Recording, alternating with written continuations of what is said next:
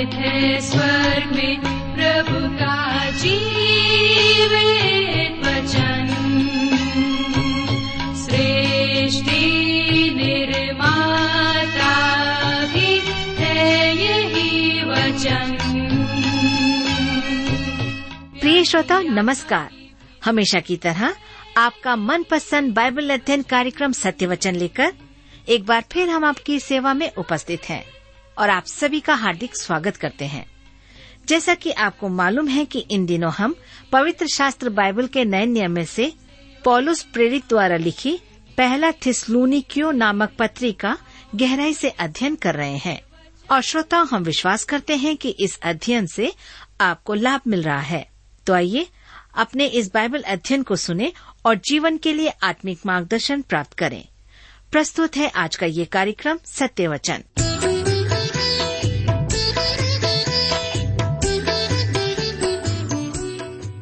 प्रिय मित्र, प्रभु यीशु के पवित्र और सामर्थ्य नाम में आप सबको मेरा नमस्कार। मैं कुशल पूर्वक हूँ और मुझे आशा है कि आप सब भी परमेश्वर के निकटता में रहते हुए कुशल पूर्वक हैं और प्रतिदिन की तरह आज फिर से परमेश्वर के वचन में से सीखने और सुनने के लिए तैयार बैठे हैं। मैं आप सभी श्रोता मित्रों का इस कार्यक्रम में स्वागत करता हूं, विशेष करके अपने उन सभी नए मित्रों का जो पहली बार हमारे इस कार्यक्रम को सुन रहे हैं। इसके साथ मैं धन्यवाद देना चाहता हूं अपने उन प्रिय पुराने मित्रों का भी जो प्रतिदिन हमारे इस कार्यक्रम को सुनते हैं और अपने जीवन में आत्मिक लाभ प्राप्त करते हैं। मैं अपने उन नए श्रोता मित्रों को बता दूं कि हम इन दिनों बाइबल में से पहला थिस्सलुनीकियों की पत्री से अध्ययन कर रहे हैं और इसमें हम देख रहे हैं कि पौलुस इस कलीसिया के लिए कुछ मुख्य बातों को बता रहा है। तो इससे पहले कि आज हम अपने अध्ययन में आगे बढ़ें, आइए हम सब प्रार्थना करें और आज के इस अध्ययन के लिए परमेश्वर से सहायता मांगे ताकि हम इस वचन के द्वारा अपने जीवन में आत्मिक लाभ प्राप्त कर सकें। हमारे अत्यंत दयालु और प्रेमी पिता परमेश्वर, हम आपको धन्यवाद देते हैं आज के सुंदर समय के लिए जिसे आपने हम सबके जीवन में दिया है ताकि हम फिर से आपके जीवित और सच्चे वचन का अध्ययन कर सकें। इस समय जब हम आपके वचन में से सीखते हैं, हमारी प्रार्थना है कि आप हमें अपनी बुद्धि, ज्ञान और समझ प्रदान करें। विशेषकर हमारी प्रार्थना है अपने श्रोता मित्रों के लिए।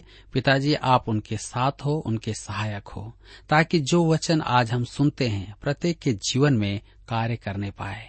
हमारी प्रार्थना उन भाई बहनों के लिए है जो बीमार हैं, निराश हैं, चिंतित और परेशान हैं या किसी प्रकार के दबाव और तनाव में हैं। पिताजी, आप उन्हें भी अपनी शांति प्रदान करें, अपने वचन के द्वारा उनसे बोले और बातचीत करें। आज के इस अध्ययन पर अपनी आशीष दें। प्रार्थना अपने उद्धारकर्ता प्रभु यीशु के नाम से मांगते हैं, आमीन।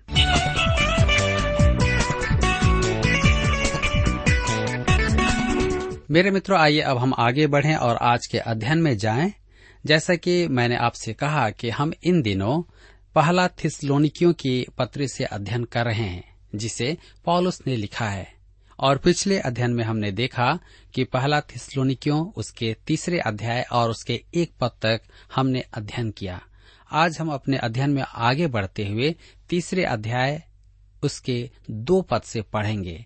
तो आप मेरे साथ निकाल लीजिए पहला थिस्सलुनीकियों की पत्री उसका तीसरा अध्याय और 2 पद, जहां पर इस प्रकार से लिखा है, और हमने तीमुथियुस को जो मसीह के सुसमाचार में हमारा भाई और परमेश्वर का सेवक है, इसलिए भेजा कि वह तुम्हें स्थिर करे और तुम्हारे विश्वास के विषय में तुम्हें समझाए। जी हाँ, विश्वासियों के चिंता के कारण ही उसने तीमुथियुस को थिस्सलुनीकी के कलीसिया के पास भेजा, अर्थात थिस्सलुनीकी नगर को भेजा, और उसने लिखा कि वह हमारा भाई और परमेश्वर का सेवक है। सेवा का क्षेत्र मसीह का सुसमाचार है। पौलुस एकमात्र भला मनुष्य ही नहीं था, कभी कभी रूढ़िवादी, परमेश्वर के वचन के प्रसारण के कारण आलोचना के पात्र बन जाते हैं, क्योंकि हमारे लिए यही एक मुख्य बात है। अतः हमें सुसमाचार के सामाजिक पक्ष पर ध्यान न देने के कारण बुरा कहा जाता है।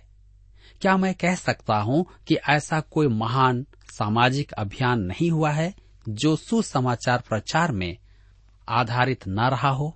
बाल श्रम के कानून वेस्ली की महान सभाओं के परिणाम स्वरूप प्रतिपादित किए गए थे। आज श्रमिकों के कल्याण के कार्य भी वेस्ली के कारण ही उत्पन्न हुए हैं। यद्यपि वे स्रोत से इतना दूर हो गए थे कि वे उसे पहचानते ही नहीं हैं। अस्पतालों में भी परमेश्वर के वचन के प्रचार का प्रभाव है। यदि मनुष्य मसीह के सुसमाचार के संदेश के प्रति प्रतिक्रिया दिखाएगा तो उनका जीवन बदल जाएगा और अन्य सब बातें उस परिवर्तन से उभरेंगी। जी हाँ, हमारे कल्याण कार्यक्रमों में इतना भ्रष्टाचार क्यों है? सीधा सा कारण है कि वे मसीह यीशु में आधारित नहीं हैं, और यही कारण है कि लोग अपने मनमाना रीति से कार्य करते हैं और उस कार्य को सुचारू रूप से नहीं चला पाते हैं। मुक्त विचारक जो हमारी आलोचना करते हैं, ऐसा दिखावा करते हैं कि जैसे वे ही भले मनुष्य हैं। क्या आप किसी ऐसे भले मनुष्य को जानते हैं जिसने कभी भलाई की हो? वे क्या करते हैं? वे विचार और अनैतिकता को बढ़ावा देते हैं। वे मानव उत्थान का काम नहीं करते हैं। वे बच्चों को नशे से मुक्ति नहीं दिला सकते हैं।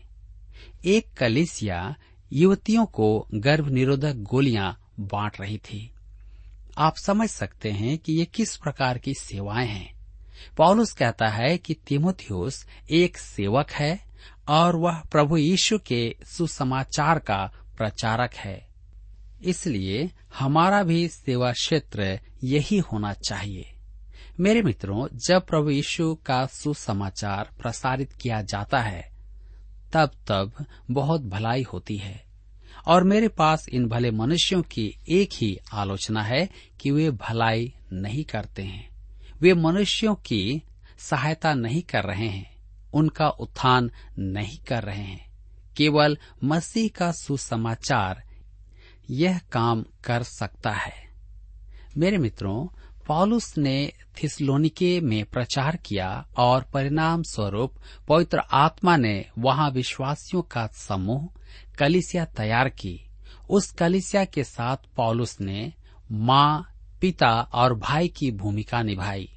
क्लेशों के कारण पौलुस को वहां से आपातकालीन स्थिति में कूच करना पड़ा। अतः पौलुस उन्हें मसीही विश्वास की पूरी शिक्षा न दे पाया था। इसके परिणाम स्वरूप उन विश्वासियों के मन में अनेक प्रश्न थे, जिन्हें लेकर तीमुथियुस और सिलास पौलुस के पास आए। पौलुस की हार्दिक इच्छा थी कि वह स्वयं उनके पास जाए, परंतु बैरी अर्थात शैतान उसके मार्ग की रुकावट बना हुआ था। इस कारण पौलुस उन्हें पत्र लिखकर प्रभु यीशु के आगमन और कलीसिया के उठाए जाने के विषय समझाकर पत्र लिखता है और तीमुथियुस के हाथ में भेजता है, और एक प्रकार से तीमुथियुस को प्रमाण पत्र भी देता है। पौलुस कहता है कि वह अपने भाई तीमुथियुस को, जो परमेश्वर का सेवक है, इसलिए भेज रहा है कि वह तुम्हें स्थिर करे। यही अद्भुत शब्द निर्गमन की पुस्तक में काम में लिया गया है। जब मूसा पर्वत पर हाथ उठाकर इस्राएल की विजय के लिए प्रार्थना में लगा हुआ था, तो हम पढ़ते हैं निर्गमन 17 उसके 12 में, पर जब मूसा के हाथ भर गए तब उन्होंने एक पत्थर लेकर मूसा के नीचे रखा और वह उस पर बैठ गया, और हारून और हूर एक आलंग में उसके हाथों को संभालते रहे और उसके हाथ सूर्यास्त तक स्थिर रहे। मेरे मित्रों, इस पद में संभालते शब्द ठीक वही शब्द है जो मूल भाषा में पौलुस काम में लेता है, स्थिर। उसने तीमुथियुस को वहां भेजा कि उन्हें संभाले, उन्हें स्थिर करे, उन्हें विश्वास में स्थिर करे। आज भी विश्वासियों को यह आवश्यकता है, उन्हें विश्वास में स्थिर किया जाना चाहिए ताकि वे परमेश्वर के वचन से न हटे परंतु उसमें बढ़ते जाएं और स्थिर होते जाएं।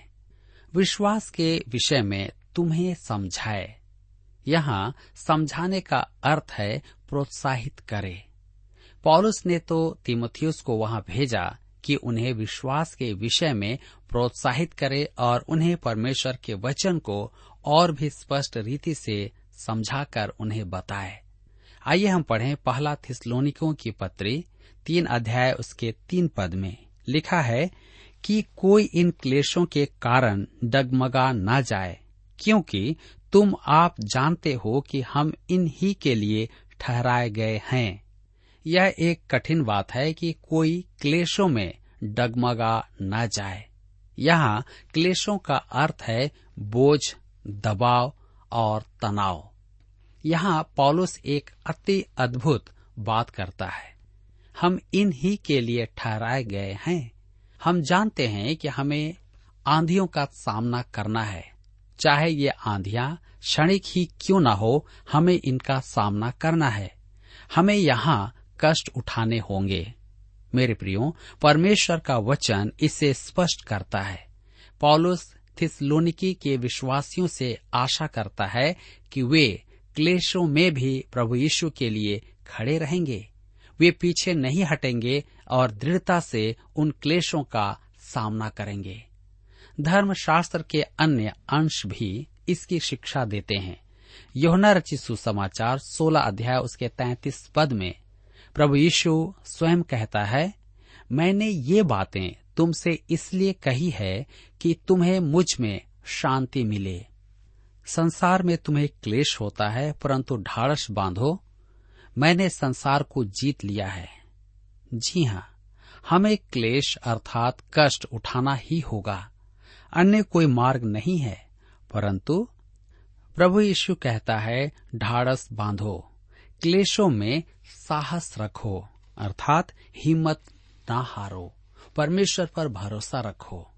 यदि आप मसीह यीशु के अनुयायी हैं तो आप कष्टों से बच नहीं सकते। प्रभु यीशु को ग्रहण करने का अर्थ यह नहीं कि हमने कष्टों के विरुद्ध बीमा करवा लिया है। सच तो यह है कि परमेश्वर की संतान बनने के बाद आपको कष्ट उठाने होंगे, चाहे आपको उससे पूर्व कोई कष्ट ना रहा हो। उसने हमें यह प्रतिज्ञा नहीं दी है कि हम आंधी से बच जाएंगे, परंतु यह कि हम आंधियों का सामना करेंगे।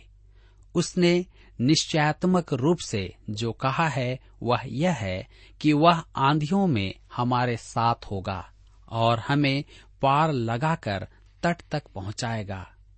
जिस नाव में प्रभु यीशु हो वह सागर के तल में नहीं जाएगी, वह दूसरी ओर अवश्य पहुंचेगी। आप और मैं पार होने की प्रक्रिया में हैं। मेरे मित्रों, हम 2 तीमुथियुस की पत्री 3 उसके 12 में देखते हैं, जहां पर पौलुस पुनः कहता है, जितने मसीह यीशु में भक्ति के साथ जीवन बिताना चाहते हैं वे सब सताए जाएंगे। इसमें यदि और या परंतु नहीं है। हम पहला पतरस की पत्री 4 उसके 12 से 19 में पढ़ते हैं, जहाँ पर इस प्रकार से लिखा है, हे प्रियो, जो दुख रूपी अग्नि तुम्हारे परखने के लिए तुम में भड़की है, इससे यह समझकर अचंभा न करो कि कोई अनोखी बात तुम पर बीत रही है, पर जैसे जैसे मसीह के दुखों में सहभागी होते हो आनंद करो, जिससे उसकी महिमा के प्रकट होते समय भी तुम आनंदित और मगन हो। फिर यदि मसीह के नाम के लिए तुम्हारी निंदा की जाती है तो तुम धन्य हो, क्योंकि महिमा का आत्मा जो परमेश्वर का आत्मा है तुम पर छाया करता है। तुम में से कोई व्यक्ति हत्यारा या चोर या कुकर्मी होने या पराये काम में हाथ डालने के कारण दुख ना पाए, पर यदि मसीही होने के कारण दुख पाए तो लज्जित ना हो, पर इस बात के लिए परमेश्वर की महिमा करे, क्योंकि वह समय आ पहुंचा है कि पहले परमेश्वर के लोगों का न्याय किया जाए, और जबकि न्याय का आरंभ हम ही से होगा तो उनका क्या अंत होगा जो परमेश्वर के सुसमाचार को नहीं मानते। और यदि धर्मी व्यक्ति ही कठिनाई से उद्धार पाएगा तो भक्तहीन और पापी का क्या ठिकाना। इसलिए जो परमेश्वर की इच्छा के अनुसार दुख उठाते हैं वे भलाई करते हुए अपने अपने प्राण को विश्वास योग्य सृजनहार के हाथ में सौंप दें। मेरे मित्रों, चिंता का समय वह होता है जब आकाश में बादल न हो, समुन्द्र में ज्वार न हो, सब कुछ शांत एवं मनोहर हो, तब आप अपने उद्धार पर शंका व्यक्त करेंगे। परंतु यदि आपको इस संसार में परेशानियों का सामना करना पड़ रहा हो, यदि आप पर जीवन के दबाव और तनाव हो, तो यह परमेश्वर की संतान होने के चिन्ह हैं। इनके द्वारा परमेश्वर हमें उस पर निर्भर करने की शिक्षा देता है ताकि हम उस पर आशा लगाए रखें। आइए हम आगे पढ़ेंगे। पहला थिस्सलुनीकियों की पत्री 3 उसके 4 में लिखा है, क्योंकि पहले ही जब हम तुम्हारे यहाँ थे तो तुमसे कहा करते थे कि हमें क्लेश उठाने पड़ेंगे, और ऐसा ही हुआ है, जैसा कि तुम जानते भी हो। मुझे एक कलीसिया का स्मरण है कि वहाँ के पास्टर ने एक मनपसंद बाइबल पद को पूछा। एक सदस्य खड़ा होकर बोला, और ऐसा हुआ। सब आश्चर्यचकित हो उसे देखने लगे। पास्टर ने पूछा कि वह उसका मनपसंद पद कैसे है। उसने कहा, जब मैं परेशानियों में फंस जाता हूँ तब मैं बाइबल खोलकर इसी को देखता हूँ, और ऐसा हुआ। तब मैं जानता हूँ कि मेरी परेशानियां दूर हो जाएंगी। मेरी परेशानियां स्थायी रूप से नहीं आई हैं। परमेश्वर हमें आंधियों में पार लगाएगा। हम अंततः सब परेशानियों से मुक्ति पा लेंगे। यह कैसी अद्भुत बात है मेरे मित्रों। उसने चाहे उस पद को प्रसंग में नहीं रखा, परंतु उसकी थियोलॉजी निश्चय ही सही थी और पौलुस से सहमत थी। क्लेश का अर्थ कष्ट से है, इसका अर्थ महाक्लेश नहीं है। हम सबको यहाँ थोड़ा कष्ट तो उठाना ही होगा। ये कष्ट इस उद्देश्य से हैं कि हम परमेश्वर के निकट आ जाएं। इनके कारण विश्वासियों के जीवन में पवित्रता अर्थात शोधन कार्य होता है। जी हाँ, जब हमारे जीवन में कष्ट आते हैं तब हम परमेश्वर के और निकट आ जाते हैं। हम उसके साथ में प्रार्थना में, परमेश्वर के वचन में समय बिताते हैं, और परमेश्वर चाहता है कि हम उसके साथ समय बिताएं। पहला थिस्सलुनीकियों की पत्री 3 उसके 5 में लिखा है, इस कारण जब मुझसे और ना रहा गया तो तुम्हारे विश्वास का हाल जानने के लिए भेजा, कि कहीं ऐसा न हो कि परीक्षा करने वाले ने तुम्हारी परीक्षा की हो और हमारा परिश्रम व्यर्थ हो गया हो।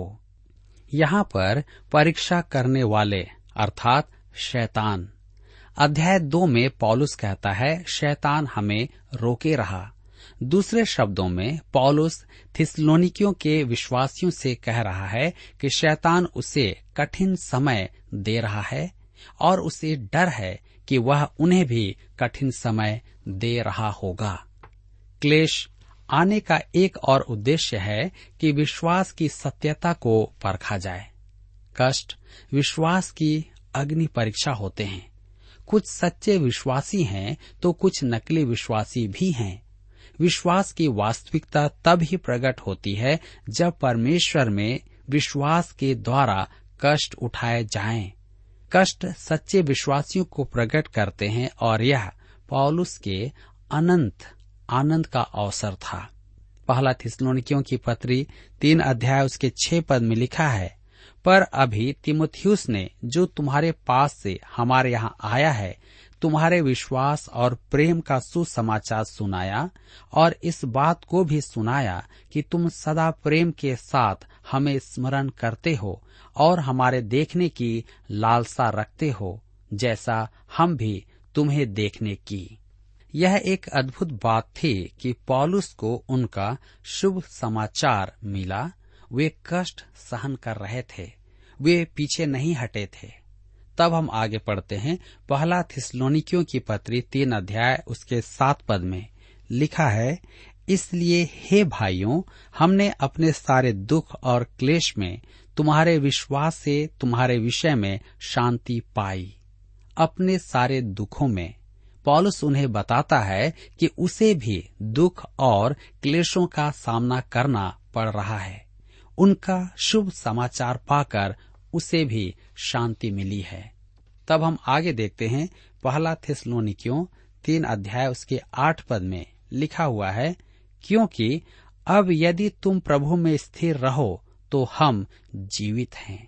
मेरे मित्रों, यहाँ पर लिखा है कि हम जीवित हैं, अर्थात विश्वासी होने के कारण हम जीवन का आनंद लेते हैं। यदि शब्द इसे वास्तव में क्योंकि होना चाहिए, क्योंकि तुम प्रभु में स्थिर हो, कष्टों में भी आप आनंद मना सकते हैं। परंतु यह सदा ही आसान काम नहीं है। मेरे प्रियो, हम पहला पत्रस की पत्री 4 उसके 12 और 13 में पढ़ते हैं, जहाँ पर पत्रस भी कहता है, हे प्रियो, जो दुख रूपी अग्नि तुम्हारे परखने के लिए तुम में भड़की है, इससे यह समझकर अचंभा न करो कि कोई अनोखी बात तुम पर बीत रही है, पर जैसे जैसे मसीह के दुखों में सहभागी होते हो आनंद करो, जिससे उसकी महिमा के प्रकट होते समय भी तुम आनंदित और मगन हो। मसीही विश्वासी होकर आप पराजित नहीं हो सकते। आप पर कष्ट आए तो भी वह आपके लिए भलाई ही को उत्पन्न करेंगे, या तो आप ये निश्चित जान लेंगे, क्योंकि यह परमेश्वर के द्वारा है और आप उसमें बलवंत किए जाएंगे। पौलुस निरंतर विकास की विनती करता है। पहला थिस्सलुनीकियों की पत्री 3 उसके 9 में लिखा है, और जैसा आनंद हमें तुम्हारे कारण अपने परमेश्वर के सामने है, उसके बदले तुम्हारे विषय में हम किस रीति से परमेश्वर का धन्यवाद करें। ध्यान दीजिए, आनंद जीवन से जुड़ा है और दुख मृत्यु से। तथापि दुख हृदय के आनंद मनाने की क्षमता को बढ़ाता है। पौलुस चाहता था कि थिस्सलुनीके के विश्वासी आनंद मनाना सीखें। विश्वासी होना एक अद्भुत बात है, क्योंकि यह परमेश्वर के द्वारा से होता है। जब हम उस पर विश्वास करते हैं तो उसका अनुग्रह हमारे जीवन में आता है और हम उसमें दृढ़ किए जाते हैं। पहला थिस्सलुनीकियों 3 उसके 10 में लिखा है, हम रात दिन बहुत ही प्रार्थना करते रहते हैं कि तुम्हारा मुंह देखें और तुम्हारे विश्वास की घटी पूरी करें। थिस्सलुनीके में पौलुस के परिश्रम में बड़ी अशिष्टता से रुकावट आई थी। उसे नगर से खदेड़ा गया था, परंतु वह सेवा हेतु वहां फिर से लौटना चाहता था। पौलुस उन्हें परमेश्वर के वचन की शिक्षा देना चाहता था।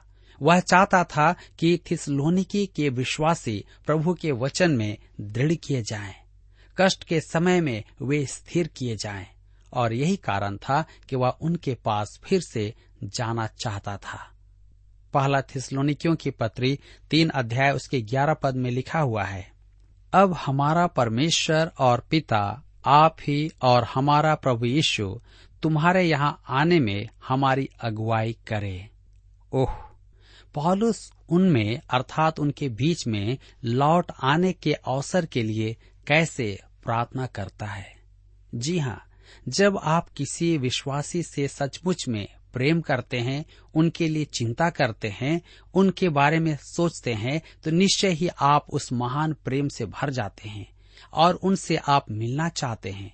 और यहाँ पर पौलुस के साथ भी ऐसे ही बातें घटित हो रही है।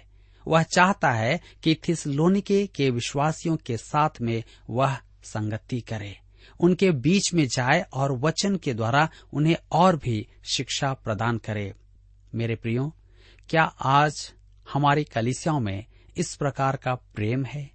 क्या हमारी कलीसियाओं में इस प्रकार हम वचन को बांटने के लिए, एक दूसरे से मिलने के लिए लालायित रहते हैं? आज कई बार जब हम अपनी कलीसियाओं को देखते हैं, हमें दुख होता है। मेरे प्रियो, आज के इस वचन के प्रकाशन में मुझे और आपको देखने और जांचने की आवश्यकता है कि आज हम कहाँ पर हैं। क्या आज पौलुस की तरह हम उन कलीसियाओं से, उन मसीही विश्वासियों से प्रेम करते हैं? क्या अपनी कलीसिया के अन्य भाई बहनों से प्रेम करते हैं जो वचन में कमजोर हैं, जो विश्वास में कमजोर हैं? क्या हम उनके लिए चिंता करते हैं? क्या हम उनको शिक्षा देने की कोशिश करते हैं? क्या हमने आज तक कभी ऐसा सोचा है कि मैं उस भाई को, उस बहन को वचन की शिक्षा दूंगा? यदि नहीं, तो आज मुझे और आपको उन लोगों के प्रति विचार करने की आवश्यकता है, क्योंकि पौलुस चाहता था कि प्रत्येक विश्वासी उस सत्यता को जाने, परमेश्वर के वचन को जाने और कष्ट के समय में स्थिर रह सके। मेरे प्रियो, यहाँ पर आज हमारे अध्ययन का समय समाप्त होता है और मैं आशा करता हूँ कि आज के इस अध्ययन के द्वारा आपने अपने जीवन में अवश्य ही आत्मिक लाभ प्राप्त किया है। प्रभु आप सबकी सहायता करे और आप सबको आशीष दे।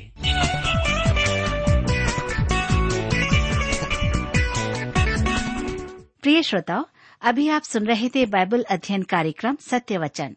हम आशा करते हैं कि आज के इस कार्यक्रम से आपको आत्मिक लाभ मिला होगा। यदि आप परमेश्वर के बारे में और अधिक जानना चाहते हैं, तो हमारे पास नया नियम एवं पवित्र शास्त्र बाइबल उपलब्ध है। इन्हें प्राप्त करने के लिए आप हमें इस पते पर लिख सकते हैं।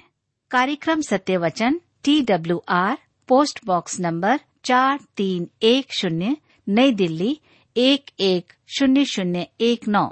पता एक बार फिर सुन लीजिए। कार्यक्रम सत्य Vachan, TWR, post box number 4310, new Delhi 110019। और हाँ श्रोताओ, याद रखें कि पत्र लिखते समय आपका नाम और पता साफ साफ लिखा होना चाहिए। इसके अलावा आप हमसे टेलीफोन के माध्यम से भी बातचीत कर सकते हैं, जिसमें हमारे काउंसलर या सलाहकार आपको सलाह देंगे। तो नोट कीजिए, हमारा मोबाइल नंबर 9958820414। याद रखें 9958820414। और हमारा दूसरा नंबर है 09651433397। याद रहे 09651433397। इसके अलावा आप हमसे ईमेल के द्वारा भी संपर्क कर सकते हैं। हमारा ईमेल आईडी है hinditb@twr.in, hinditb@twr.in।